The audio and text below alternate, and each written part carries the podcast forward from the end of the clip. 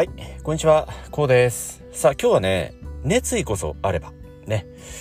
熱意、ね、皆様、何かしらご自身のお仕事、そして、まあ趣味でもね、遊びでも、熱意を持ってね、え取り組んでいらっしゃる、こんなことってね、ありますでしょうか？はい。まあね、この熱意ですけど、まあ、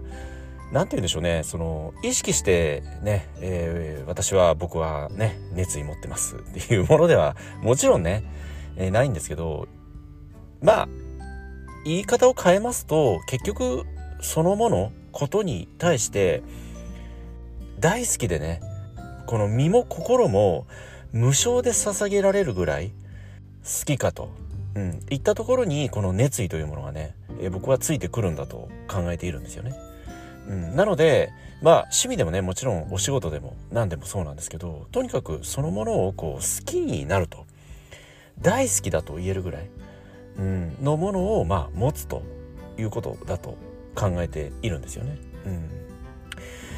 ともしますとどうでしょうねこの好きなこと好きなもの、うん、大好きなことって皆様お持ちでしょうかね、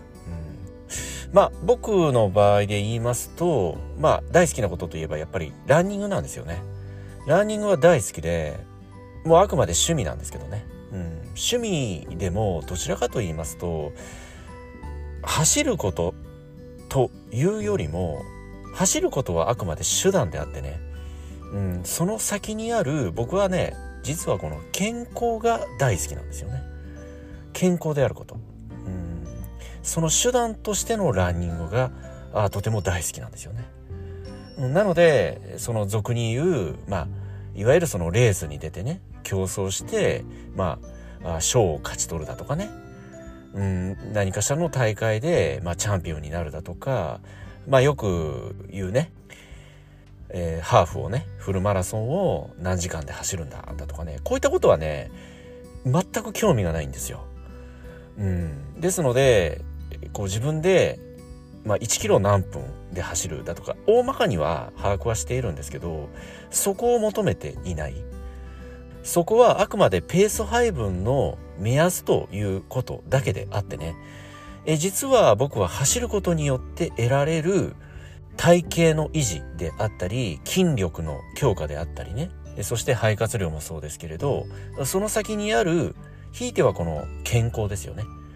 五体満足で健康でいられるメリットを享受するための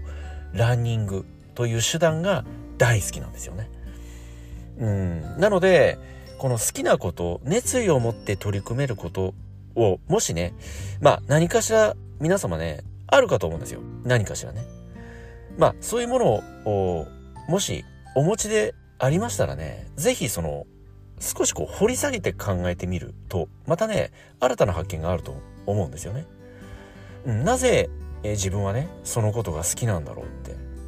うん、ただそれは理由もなく好きだという方ももちろんいらっしゃるかと思いますけれどもその理由もなく大好きだと言わしめるだけ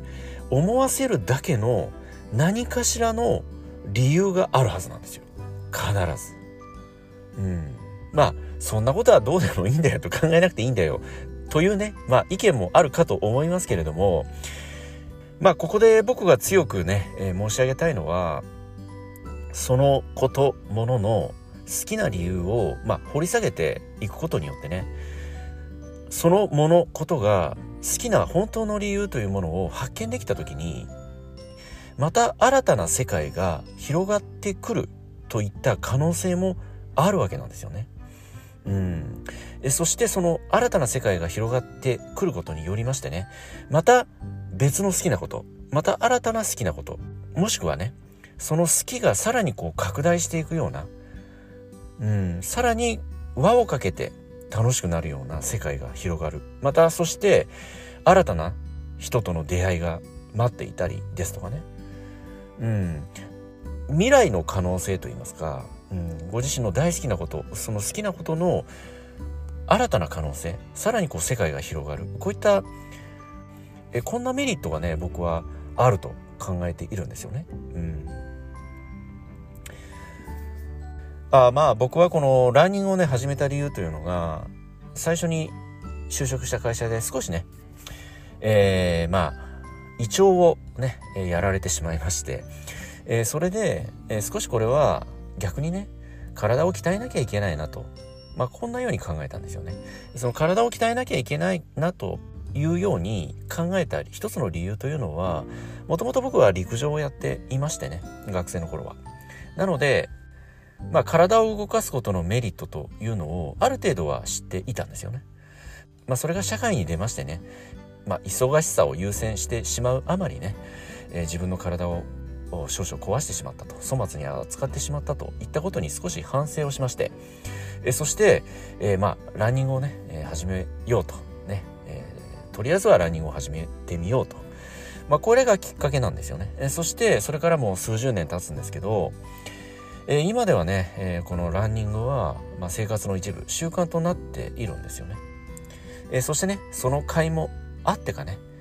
これまで大きい病気もせずにね、これまで元気にね、過ごせてきております。そして、えー、まあ、健康診断なんか受けますよね。そういった時でも、いわゆる、まあ、メタボ判定はないんですよね。自分自身はね。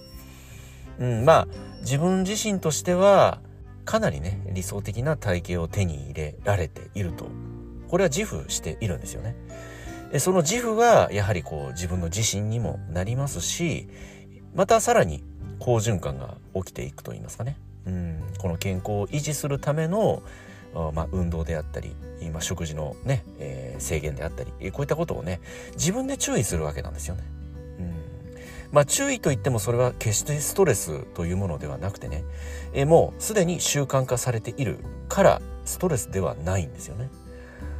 うん、習慣化されますとストレスにはならないですからまああの歯磨きがそうですよね、うん、よく例えに出ますけれどもね。歯磨きってストレスないと思うんですよね。むしろ歯磨きをしないことの方がストレスじゃないですか、うん、気持ち悪いですよね。一言で言いますと、うん、人前に出るにもちょっとはばかられますよね。口臭なんかも気になりますし。何しろ自分自身が気持ち悪いですよね。歯を磨いてなければね。まあ、そのようにね習慣化するということはとても人生をね、えー、まあ形作っていく上でもね大変大きなメリットがあると考えております。まあ、ですのでねまとめますとまずはご自身のね大好きなこと、えー、夢中で取り組んでいること、えー、それがご自身にとって本当に好きな理由深部にあるね本当の理由これをまず探求して、えー、ご自身なりに把握をしてもらうと。まあですのでやはりこうご自身が大好きで夢中になって取り組んでいることというのはもちろんそこには熱意があるわけなんですよね。うん、熱意あればこそやっぱり大好きでね、えー、続けていくこともできますしより一層探求心も湧いてきますよね。うん、そしてその探求心をぜひ大切にしていただいて、えー、そして、えー、ご自身のね、えこの大好きなことの真の理由ね、えー、真の理由本当の理由をつかむことによってねまたあそこからね新たな世界が広がってくる。こういった可能性を見出すこともできるわけなんですよね。うん、まあこれは全て熱意あればこそできることでありましてね。その熱意がひいてはね、え、習慣となりそしてご自身の人生をより一層彩っていくと、え、僕はねこんなように考えておりますけれどもね、え、皆様はどのようにねお考えになられますでしょうか。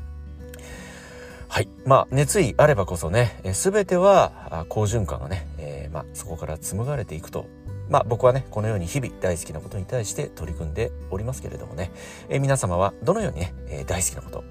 ね、夢中になれることに、えー、どのようにね、取り組み、そして熱意を持ってね、探求なされていらっしゃいますでしょうか。はい。ではね、今日はこの辺りで音声の方終わりにしたいと思います。えこの音声がどなたかの人生にとって何らかのプラスや何らかの気づきになればね、大変僕も嬉しく思います。ではまた次回の音声でお会いいたしましょう。ありがとうございました。